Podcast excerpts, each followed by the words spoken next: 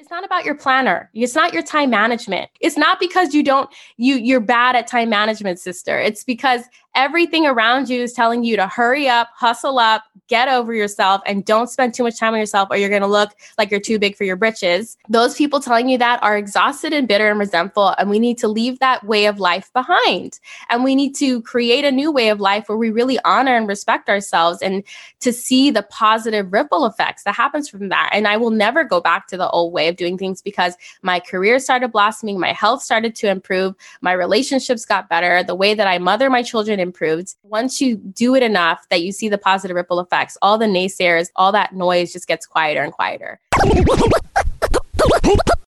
This is your Kick Ass Life podcast, episode number 380 with guest Mia Hemstad. This is the Your Kick Ass Life podcast with Andrea Owen, a no BS guide to self help and badassery. Because, ladies, let's face it, life's too short for it to not kick ass. And here's your host, the girl who serves it up straight with a side of crazy, Andrea Owen. Hey, ass kickers, welcome to another episode of the podcast. I am so glad that you are here. I have three important announcements. So if you're a skipper, like I know some of you are, that's okay. I'm not mad. I just want to invite you to listen to these quick announcements. The first one is that starting tomorrow, if you listen to this podcast the day that it comes out, starting on March 25th, Amy Ahlers and I are kicking off our second round of the writing experience. This is a six week online program for anyone who, whether you're an aspiring writer, whether you're a seasoned writer, if you want to write a book and self publish or traditional publishing, if you want to start a blog, if you want to write poetry, writers come with us. We are inviting you to join us uh, with this program. It's going to be amazing. It was last year, and I have no doubt that it's going to be incredible. I am going to just let you go read about it at writingexperienceprogram.com. And if you're listening to this, like, you know, the week of the 29th of March, shoot us an email if you still want to join because there's plenty of time and you didn't miss much. All right. My second announcement is um, that I have a new Instagram name. I switched over and I am now at Hey Andrea Owen on Instagram and on TikTok. What? More about that later. And on Twitter. I am just sort of streamlining everything. Hey Andrea Owen is the new handle. And more on that a little bit later. There's some other changes happening over here as well. I cannot wait to unveil them all to you as the as the uh, months go by here in 2021. And I know that I had promised you, here's the last announcement. I know I had promised you that this week we were going to have a coaching session that we haven't had in a long time over here. That is coming. I decided to push it back a couple weeks and instead bring you an interview that I did a few months ago with Mia Hemstad. She came on and we talked about her work, and she was also generous enough to share her story around major depressive disorder and suicidal ideation. So I wanted to give you a trigger warning about that. We do dive into that topic in this particular episode. So if that's very sensitive to you, you may want to skip it. It's one of those things where I put it off for a few months for for no real reason. I just wanted to make sure I was I was really ready to to put it out there because I go into a little bit of my own story as well. And I saw the interview, like many of you probably did, with Prince Harry and Meghan Markle as Meghan shared her story around the same topic.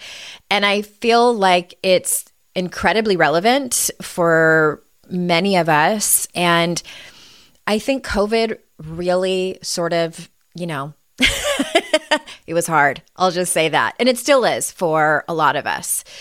So I'm putting out this episode a little bit sooner than I had originally planned, but I am incredibly ready for it. And I hope that it is helpful to you.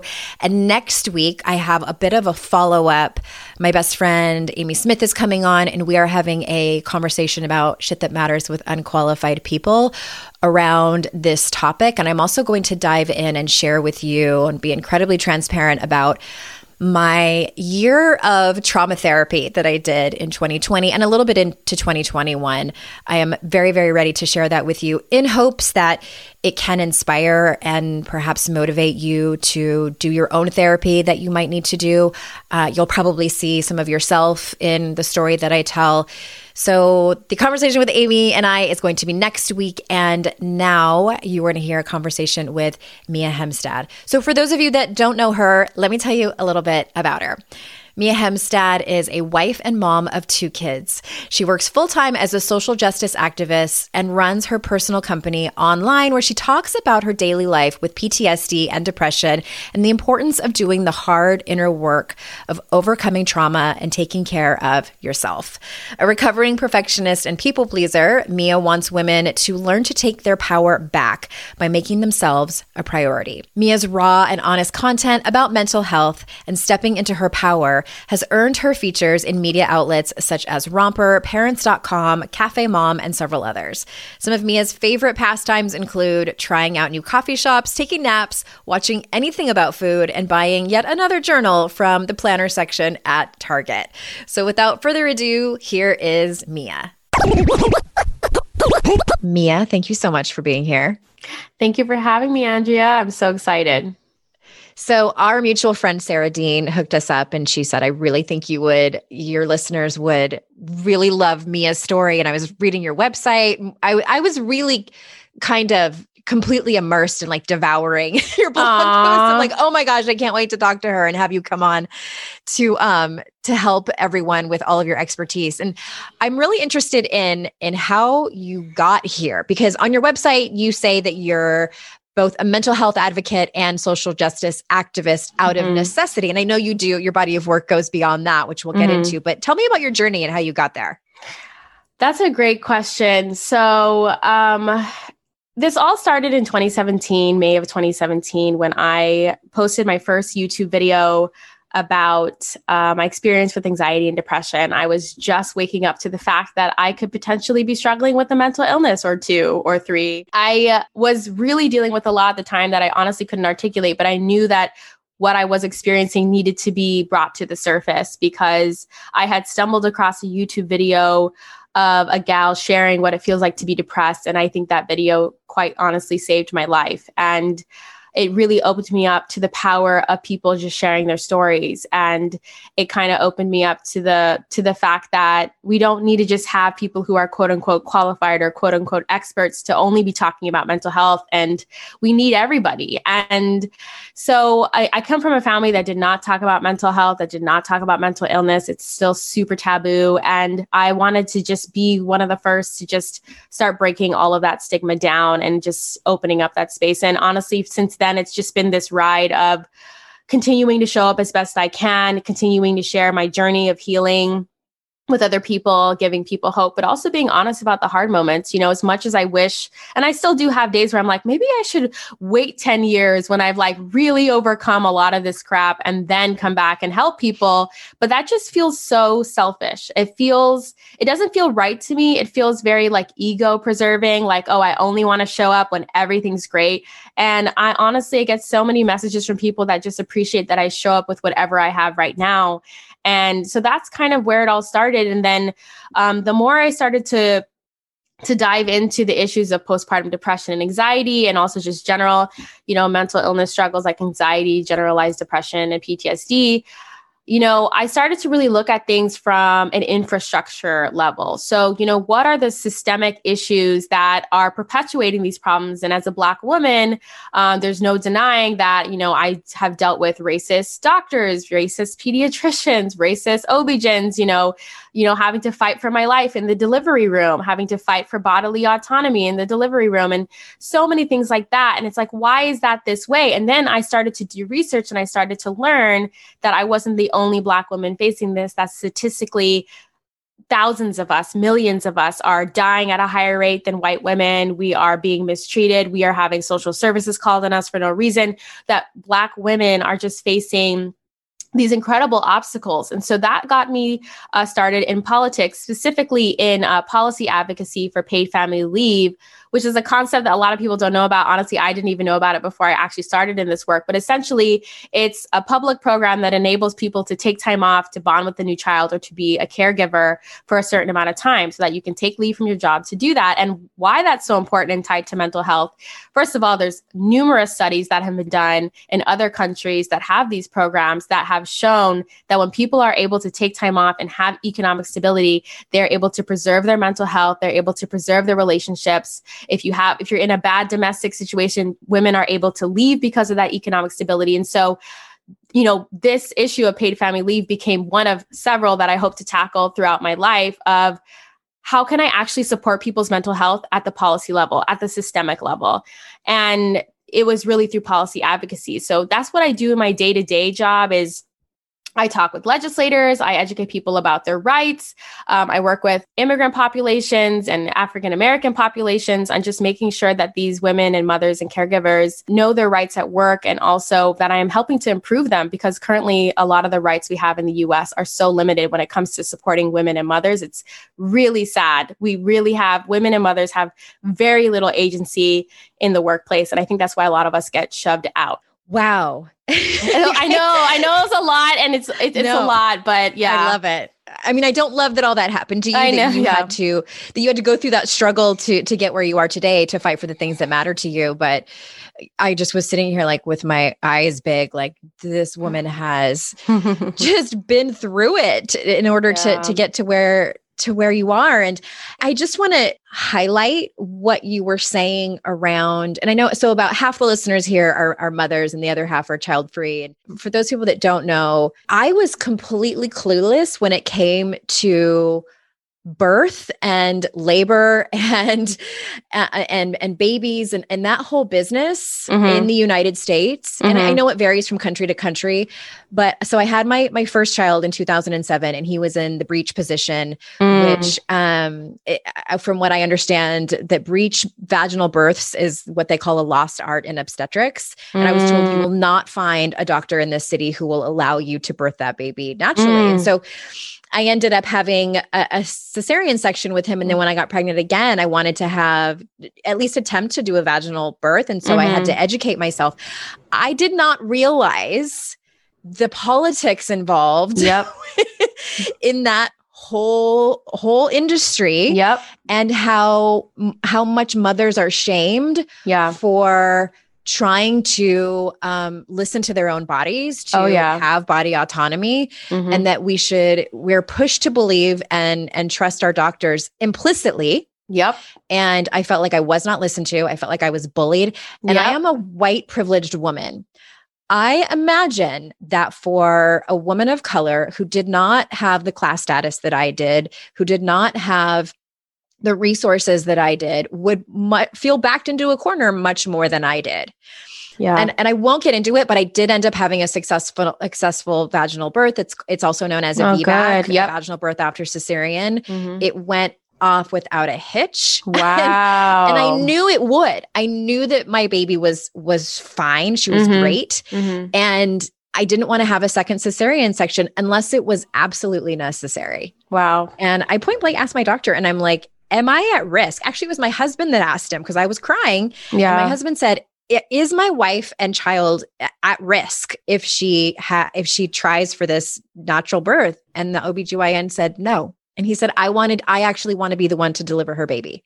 Wow. That's why that was the main reason he wanted me to have another cesarean. Anyway, I've I've gone off on a tangent, but no, I just wanted tangent. to underscore that that that is a whole separate conversation. It really is. It really oh, is. Yeah. And you know, it's challenging whenever I sit down for an interview because it's like there's really not one little like, you know, perfect package message here because it's just like I came into d- diving into my mental health because I had because of becoming a mother. I mean, I think I read one of your Instagram posts that said like you became pregnant and realized you really needed to deal with like your struggles and your addictions and things like that. And mm-hmm. it's it's just so true for me too. It's just like motherhood became a catalyst for me like to face my past, to face all the other issues but first i had to really deal with like the crisis of having a tra- traumatic birth the crisis of dealing with postpartum depression and anxiety and all of that. Mm-hmm. and also this the crisis of waking up and realizing what i was dealing with uh, just as a black woman that now became a mom it you know it came with this whole slew of issues. And then the policy i've like i never would have thought i was going to be in politics. Like i can't tell you how much i hated it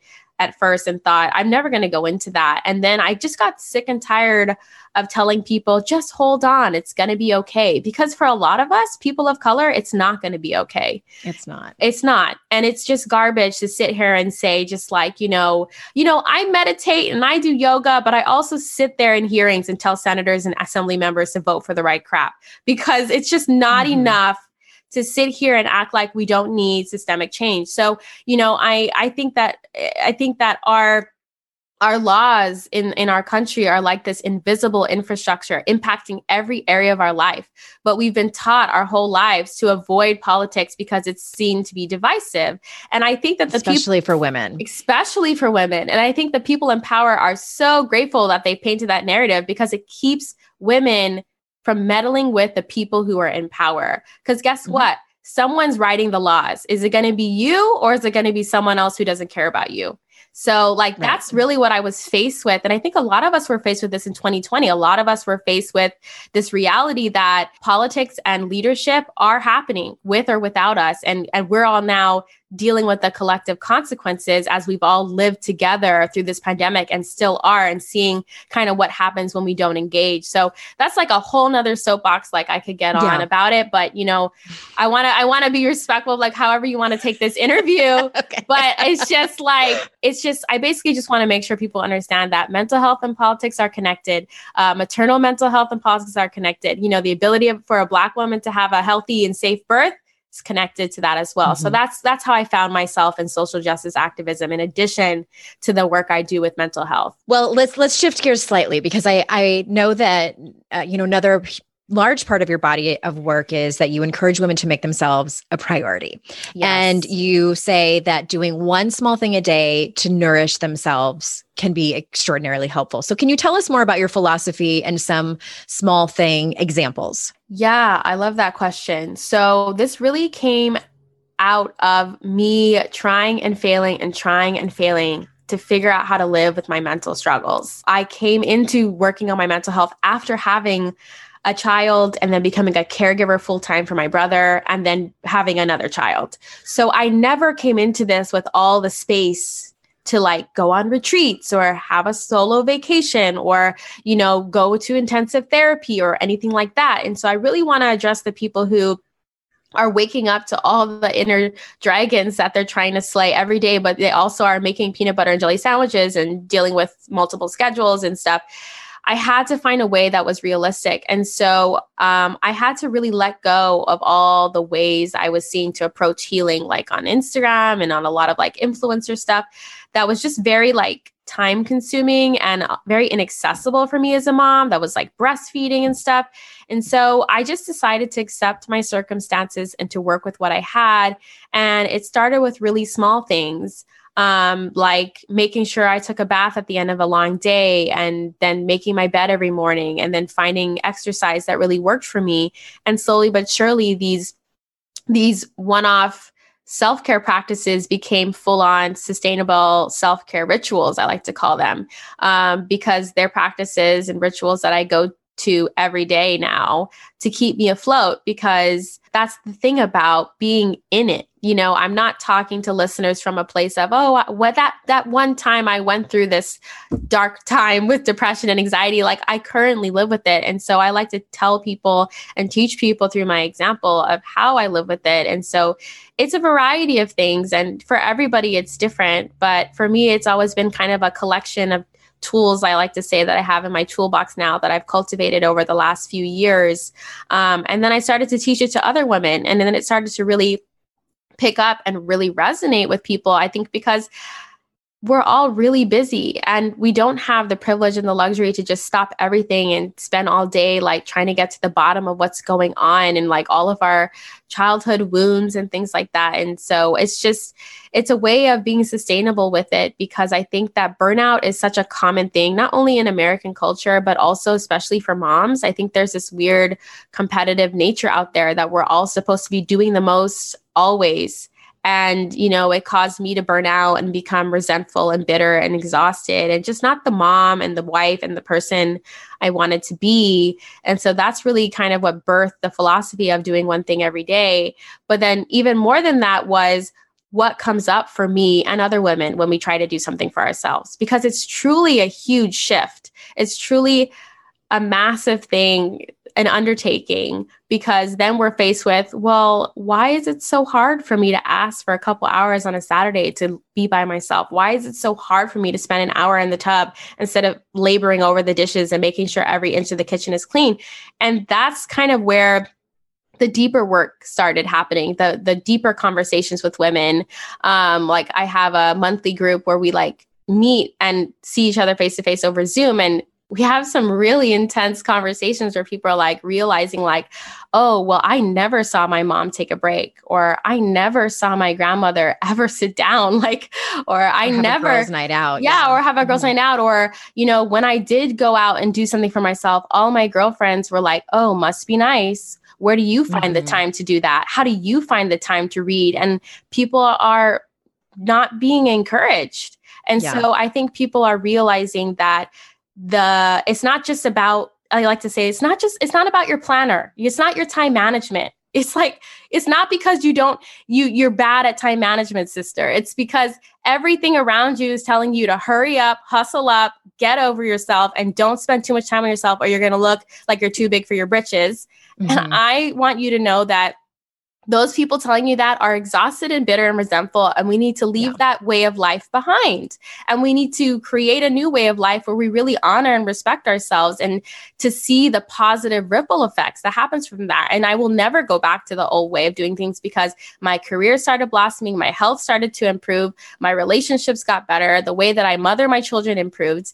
And so it's like once you do it enough that you see the positive ripple effects all the naysayers all that noise just gets quieter and quieter and you just just stop listening to it. So yeah, that's kind mm-hmm. of that's kind of the philosophy behind it. It's like it's a it's an evolution, it's a healing journey, it's a process. I like to say healing is not a checklist. And when you work with me, I will not give you a checklist. It's not about and people want that. Don't get me wrong. People are like, mm-hmm. well, Mia, can't you just tell me exactly what I need to do? And I'm like, the things that nurture you and that heal your soul are not the things that looks different. Yeah. Yeah. That are not my things. So, you know, it's really a journey. And I just try to be a guide in that and a mentor and a supporter, but not a checklist giver. I can't be a checklist giver. I love the the philosophy of, of small things because I think that we, like you were saying, we can see people on social media who seem to be going on these like really amazing vacations and having yeah. these personal trainers and and so many big things and yeah i really either think either they worked up to that or that's not that's just like a prop. It's just yeah it's not really what their life looks like. Yeah. But i did the same thing. You know i started my business when my kids were one and three. Wow. And it was rough i'm not gonna lie to anybody mm, like mm-hmm. it was rough that's so encouraging was, to hear though because ugh. my kids i started mine when my kids were one and three too and I feel like everyone I know on Instagram started their business in their 20s and yeah, they like they grew it to six, seven figures, and then they had their first child at 30 when they had a house. And mm-hmm. I'm like, what am I supposed to do? And I'm like, well, I guess we're gonna figure it out. You're just gonna figure it out. Yeah. There's I I'm making this gallery wall in my office and there's a print that I'm it's in my shopping cart and it says, You'll figure something out. I love that because like that's been yeah. my philosophy. And it because I just am like, well, guess I'm gonna fly by the seat of my pants. I'm just gonna have to figure it out. But yeah. I, I, won't lie, it was super rough. And mm-hmm. and I remember I had a friend over, a child-free friend over, and she stayed for a couple of nights. And she I didn't even notice this. She said, I have not seen you sit down to eat the whole time I've been here. You've been eating over the sink. Oh, wow. And I'm like, I am. I didn't even know. Yeah. And my husband was in the room and he said, being a parent is a very opportunistic lifestyle. Yeah.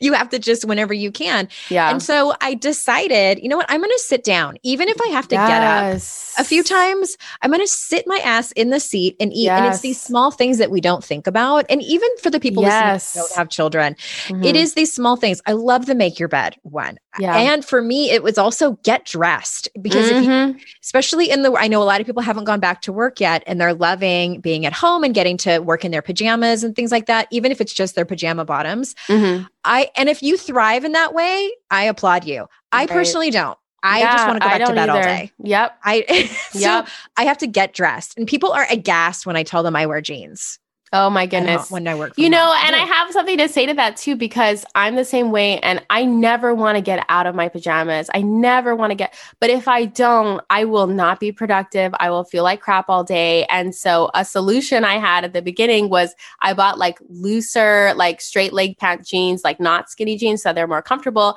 And then I'm going to be honest, I've gained weight since I've bought those jeans. same And so I I went on target.com and I got these cute they're called paper bag style pants where they have like a nice drawstring tie at the top and they're like really loose and they're made out of like a good fabric.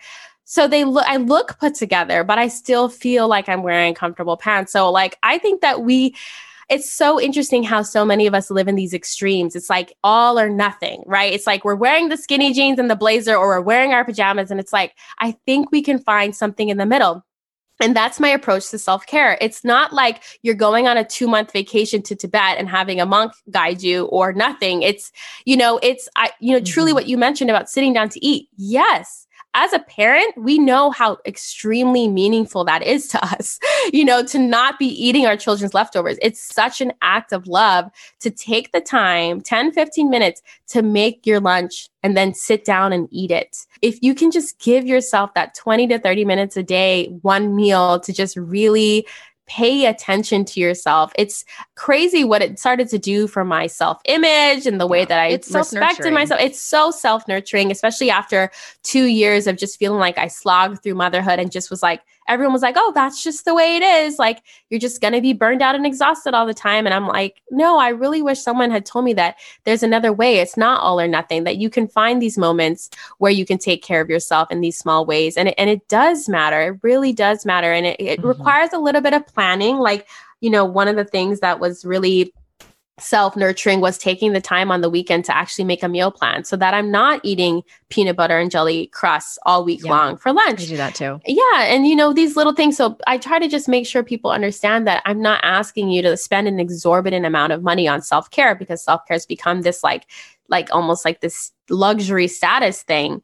It's really these everyday choices that a lot of times we don't want to make, like putting on better clothes or making a meal plan, but that throughout the week is just so self affirming that it changes how you show up in every area of your life. hmm um do you have a link to those pants from Target because I want a pair uh, I I will have to find it for you. They are so good, and you know, I.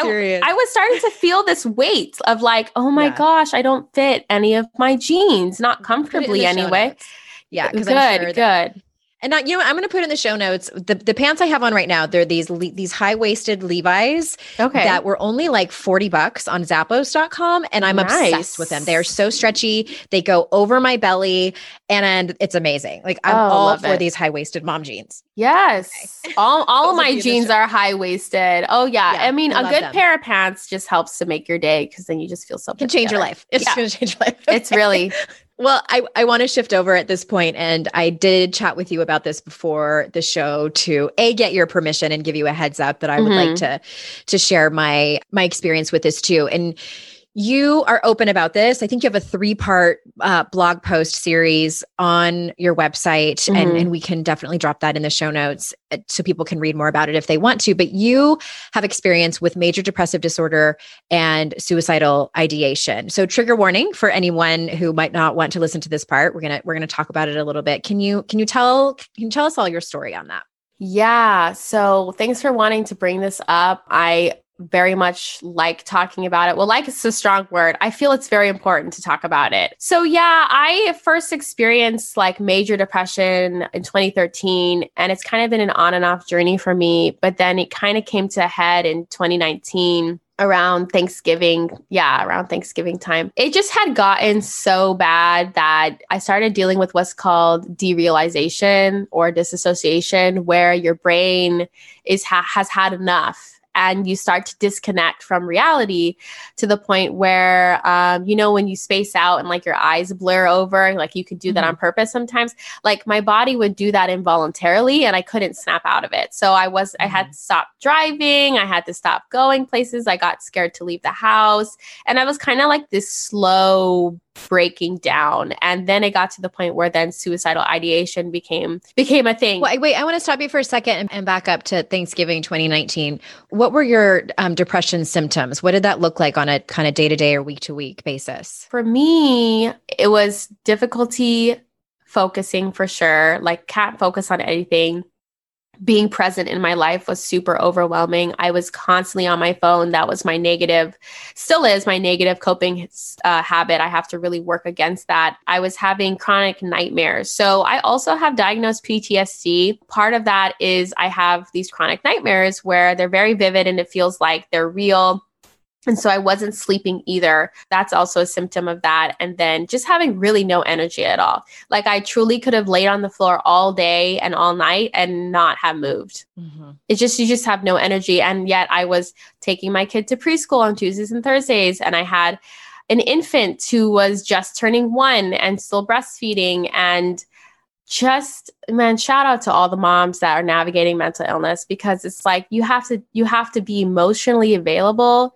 to your babies while you have literally no capacity. It's truly one of the hardest things I've lived through and I'm living through. And then this utter hopelessness and self worth issue, just feeling like there's no hope for me. I'm worthless. There's nothing I can do to contribute to the world. The thing about it, about depression, is it feels like all of that crap is being imposed upon you.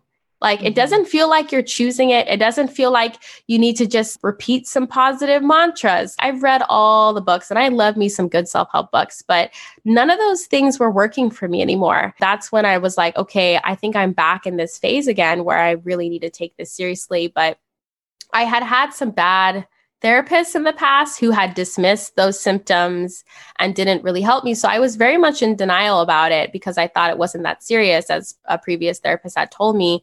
Um, I was told that unless I have an actual plan, date, and time for when I plan to take my life, then I, I didn't have anything really to worry about. I had had like three days straight of suicidal ideation, which what that means is you have thoughts of dying thoughts of wanting to kill yourself, thoughts of getting killed accidentally. Like you just don't want to be on this earth. And your brain is imagining so many scenarios for that to be possible.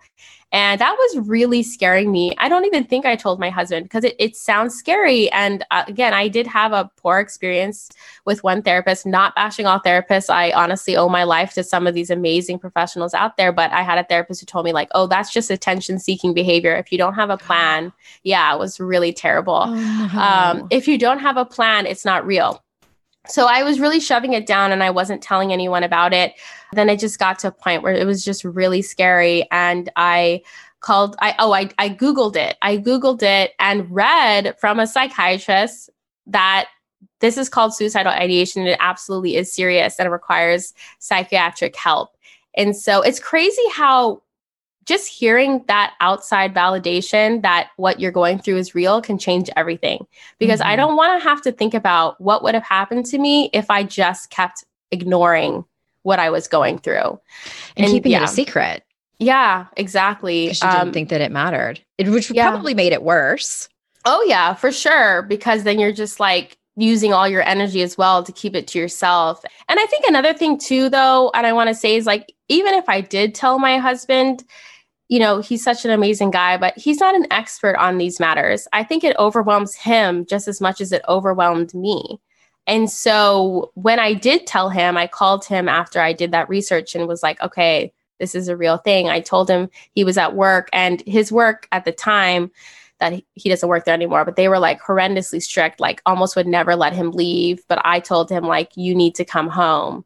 And while he was on his way home, I called the National Suicide Prevention Line for the first time in my life. And just having someone on the phone was life saving at that moment Like Someone at that trained, yeah. moment, Mhm. yeah, I was crying uncontrollably. Like, thank God this was all happening. My kids were taking a nap, but I was just like at my wits' end. So it was truly a life saving moment.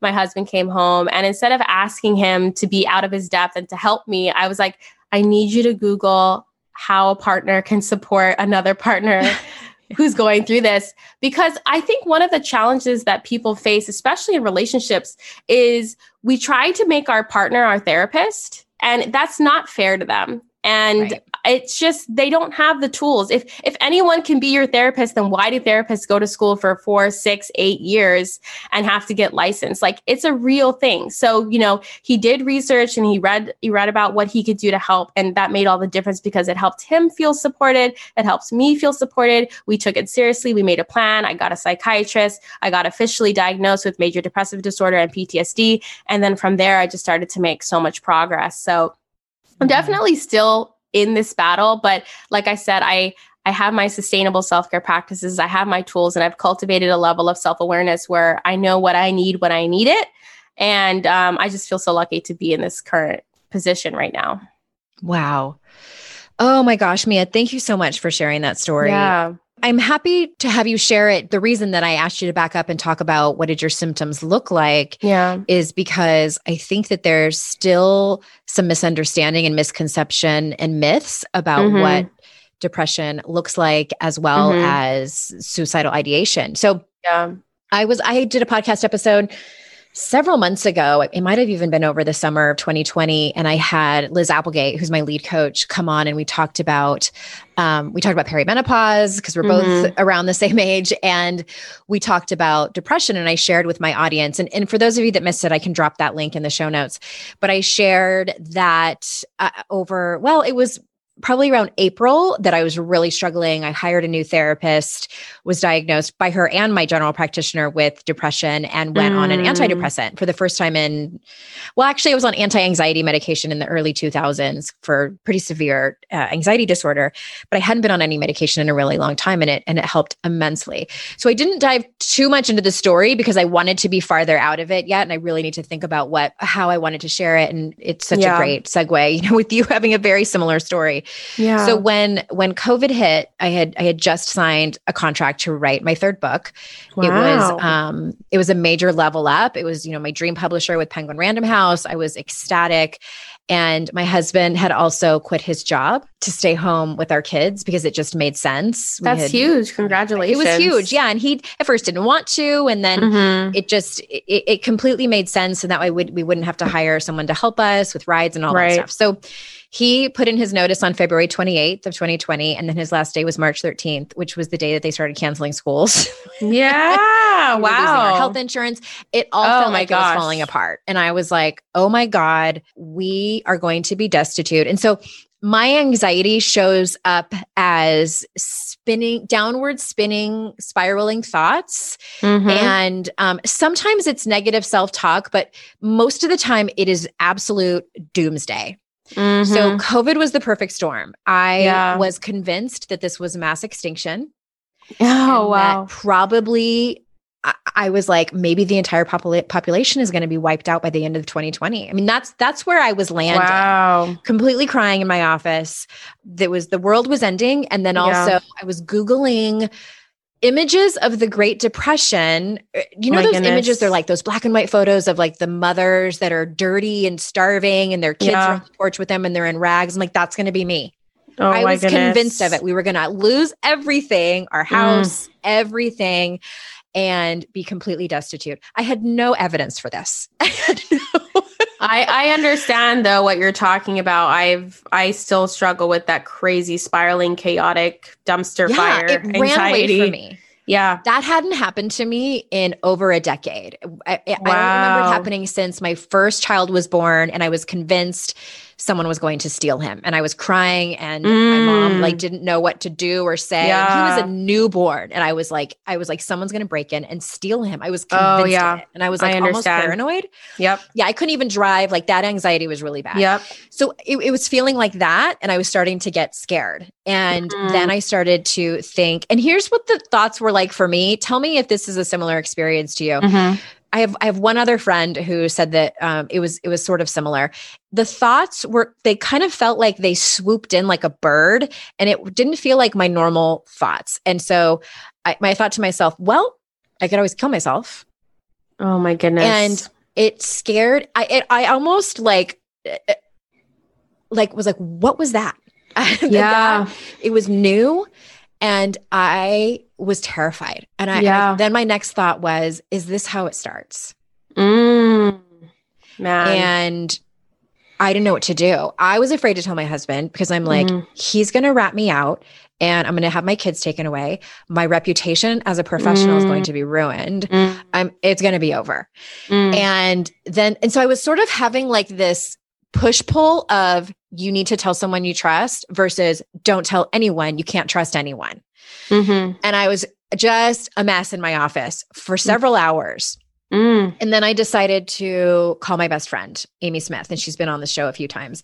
And we both know that if we actually call each other, if the phone rings, you need to answer. like it's probably an Mm. emergency. Yeah. So she answered. I FaceTimed her and I was in the corner in my office. So nobody would hear me. And I FaceTimed her and I could barely talk. And I just yeah. was, I, I just unloaded everything. And I told her everything. And she said, she was asking me all the right questions, you know, like, do you have a plan? And I'm like, no, like, I I knew I was conscious enough that if I did take my own life, there would be people who would be devastated. Like yeah. I I didn't exactly want to end my life. I wanted to end the pain and suffering. Yes, and that's was what having. people do not understand. It's like it's not about creating some catastrophic event for everyone to watch. It's to end the pain and the suffering. It's like it feels like the only way out of this hijacking of our brains that we can't control. No Mhm. one likes to feel out of control. I'm just so glad that you described suicidal ideation in that way because there's this crazy misconception that it's like this desire to just put on theatrics or something. Again, Right. attention seeking, right? That horrible label. And it's like, it's because there are people who are in extreme amounts of pain and we have no idea how to get help with it. I found so much comfort in the term suicidal ideation versus Right. Being suicidal because I did not felt like that fit. And I told Amy, I said, I'm not suicidal. Like, A, good news is we don't have any guns in the house. But Yeah. I was thinking about it because I thought it was going to be like The Walking Dead. And Right. You know, yeah. it, and and you know i'm reading news reports that there was a break-in actually at the gun store in our town and that people Oh were my stocking up on uh, guns and ammo and i'm like do we should we get some like uh, Yeah. and so i i knew that i didn't i didn't really want to and i didn't have a plan and i could not like it made me emotional to think of my family either finding me or hearing the Yeah. news of it. And, and i just i couldn't be with that. And so but the suicidal ideation and and googling that and going oh yeah that's what it is. And then Mhm. i asked talked to a couple of my friends and they're like yeah i felt that way before. And and realizing that it's more common than i ever thought Yeah. both made me sad and comforted in a, a little bit but Yeah. none of my friends had ever talked about this before and i work in personal development i'm like why isn't this a Mhm. conversation It's so sad that it's not. And I and I would be lying if I didn't say that I have wondered how I should be sharing this because it's scary. It's scary to share this, I guess, in a sense. Like I've never really labeled myself, but some people have been saying, like referring to me as like, oh, you're like a life coach or like a self-care coach. And I never thought of myself as a coach, but it's like, okay, I guess that's where I fit in like kind of the world of things. But then when you look at other coaches, they're not talking about depression and anxiety. They're not talking about these very personal like inner challenges i think because that makes them look weak or something. And it's like it's up to us to change that narrative then. Like it's up to Mhm. all of us to change that narrative about how what we share and how we share it. And i'm not telling everyone they need to spill their guts online but i think just normalizing the fact that we go through this and you know it is scary. And i do think that this whole idea of it's only serious if you have a written plan or something crazy like that is such a limitation to the human experience because it completely uh, excludes all the people who might take their life suddenly and who might like do something completely rash that causes them to end that, that causes them to die. And it's you, you know it's just i just want people to recognize that we're always learning in all these professional fields and like researchers and, and, and professionals and experts they're still learning about mental mm-hmm. illness it's only become a real conversation recently and we only are discovering that the way we treated it in the past wasn't the right way so right. you know it's just be open to the fact that we are discovering new things and like guess what we can't study things that we don't talk about so we have to talk about them Exactly. And I, and I want to just circle back to something you said. I wonder, I mean, I don't know, but my opinion is that other life coaches or, you know, spiritual mentors or whatever, what have you, they they may or may not struggle with anxiety and depression. And I'm I that's a thing, you know? Yeah. But I do think that everyone, you've struggled with a broken heart, you've struggled with yeah. betrayal, with uh, not knowing how to make a decision, like these, these hard things in life. Yeah. And uh, when I first started blogging in 2008, I just couldn't stop talking about it because I'm like you. I grew up in a family where we didn't talk about these things. And so yep. I always kind of half joke that I was making up for lost time. And I was really pleasantly surprised how many people were on board with reading my blog and commenting yeah. and saying, Thank you so much. You've articulated what I've been feeling, and I've been afraid to talk to people. So I wanted to say that. I, I do think thanks. that maybe there are some people who aren't talking about it because they just don't struggle with it. But then the other thing I want to say too, before I forget, is that I want to apologize to you or anyone if I have said the wrong thing during this conversation. And, and I always say, you know, I'm going to step in shit when I'm having these more, um, not just vulnerable, but these are complicated topics. And if yeah. there's anyone out there who has lost someone to suicide or has had suicidal ideation or been actively suicidal themselves, and I have said something offensive or wrong, I deeply apologize. And you can shoot an email to support at yourkickasslife.com to lovingly, I hope, correct me.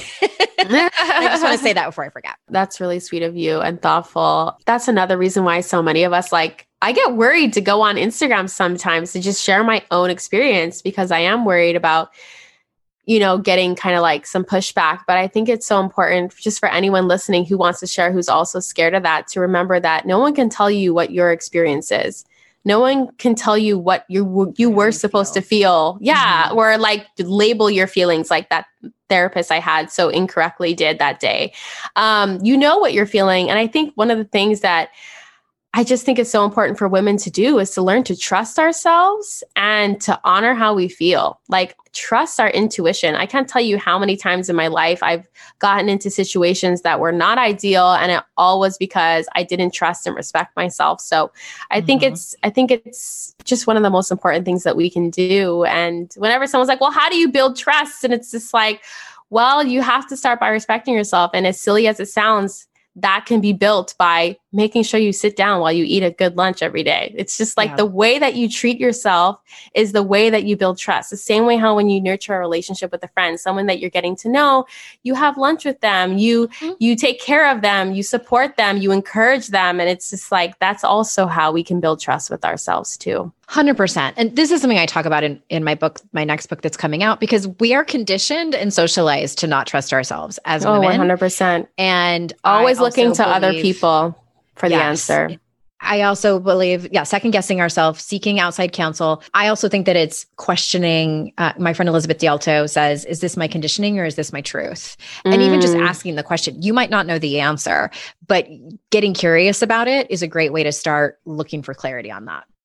Oh, I love that so much. And I think it's so important to ask that question Is it mm-hmm. your conditioning? Because that's, yeah, I ask myself something similar. It's like, Is this my pattern or is right. this like the path? And it's usually the pattern. and I'm like, you know, and that's why that self awareness is so key of just getting to know all your patterns and the negative coping habits and stuff because it's really what blocks you from connecting with what you really feel. And it's the way that we protect ourselves, right? We don't want to feel grief. Yeah. We don't want to feel sadness. We don't want to feel anger.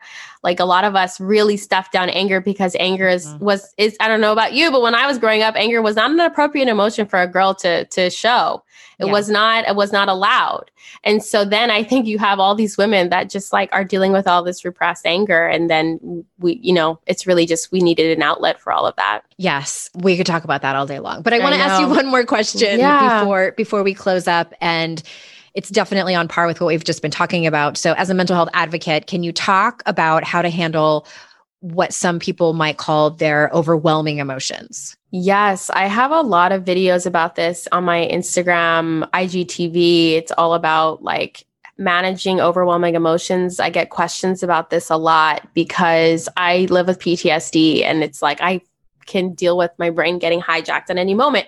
Um, so there's a variety of techniques that I use, and it, they're all grounding techniques. And the main one that works for me is breath work. So diaphragmatic breathing, you can Google it. It's a really great, easy way to kind of bring yourself back into your body and out of the overwhelming emotions that can be hijacking your brain. So essentially what it is is you inhale deeply through your nose and you allow your belly to expand and what this does is it stimulates the vagus nerve, which is like the biggest nerve in your body that kind of touches all your vital organs and helps to calm them down because when our brain's being hijacked by overwhelming emotions, our stomach feels a certain way, right? Our muscles contract, our you know, our, all of our organs are doing something that's telling us like fight or flight. Mm-hmm. And so when I start you sim- to twitch, my body starts to twitch. Yeah, we all have mm-hmm. something different. Um, we all have different chronic pain that can show up when that happens. And so it's being aware. What does your body do when your fight or flight is stimulated?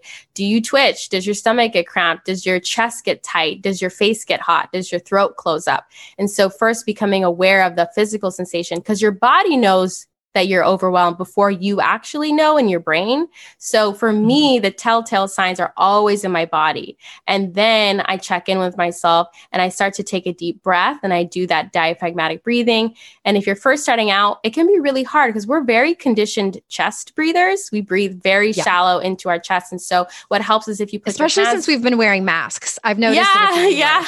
Well, I think just going out so stressful, we don't want to yes. take a deep breath. Um, so being aware of that. So putting your hand on your belly to feel your belly expand or laying on your back um, helps as well. Um, and putting on a timer sometimes so that you don't have to think, have I been here long enough? How long has it been? Like get out of your brain and into your body, take that deep breath.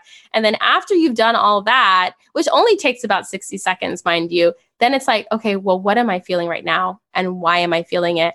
And then you can start to question those feelings from a calmer state of mind and a calmer mm-hmm. state of your body. So oftentimes for me, it's like, I'm feeling really anxious. Okay, why? Well, because I have this deadline coming up and it's like, is it the end of the world? If it doesn't get done at five, should I ask for an extension? Should I do this? Like you're able to problem solve rather than being this state of I'm I'm threatened and I need to emergency, run. Emergency, emergency. Yeah, you know, you get out of that. So, you know, I like wanted to spend a lot of time on that because that's probably one of the techniques I employ every hour of the day. to yeah. be honest, like when I'm in a particularly stressful phase of my cycle, I have to practice that breath work a lot. But other than that, writing down how you feel obviously is a super undervalued tool. Like break out that paper and pen and also guided meditations are great. I have there's a lot of great ones on Audible and also free ones on YouTube where someone's just walking you through a deep breathing and telling you some really calming affirmations. So those are some regular things that I utilize. But I also want to be clear that after I was dealing with suicidal ideation and I was diagnosed with PTSD and depression, I went on medication for I think it was about 10 months. Like I only mm-hmm. recently got off medication like two months ago to start full on EMDR trauma therapy. Medication is an incredible tool. It gave me my life back. It helped me feel more like myself. And it was actually a woman sharing her story on a podcast that helped me to make the decision to go on medication. So I always like to make sure I share that that was a tool that I used. And then therapy as well has been a great tool, um, yeah. along with self care and support groups. Thank you. Yes, me too. I went on an antidepressant and also started when when I felt better, started major trauma therapy. So thank you so much for being You're here. Welcome. Where do you want to send people to be able to find more of you? Well, I'm on Instagram almost every day at Mia Hemstad, and my website is miahemstad.com. And you can find links to my YouTube channel there. I do have a couple blog posts. I do post more frequently on Instagram and YouTube though. So those are great places to find me. Those are the two best places. Okay yes, miahemstad.com. All those links are going to be in the show notes. Thank you, listeners, for joining me. I know how valuable your time is. I appreciate you so much. And remember, it's our life's journey to make ourselves better humans and our life's responsibility to make the world a better place. Bye bye. Hey everyone, if you or anyone you care about is struggling with suicidal ideation or thoughts of ending their life, please know that you can always call the National Suicide Prevention Lifeline. It is available 24 hours at 1 800 273 8255.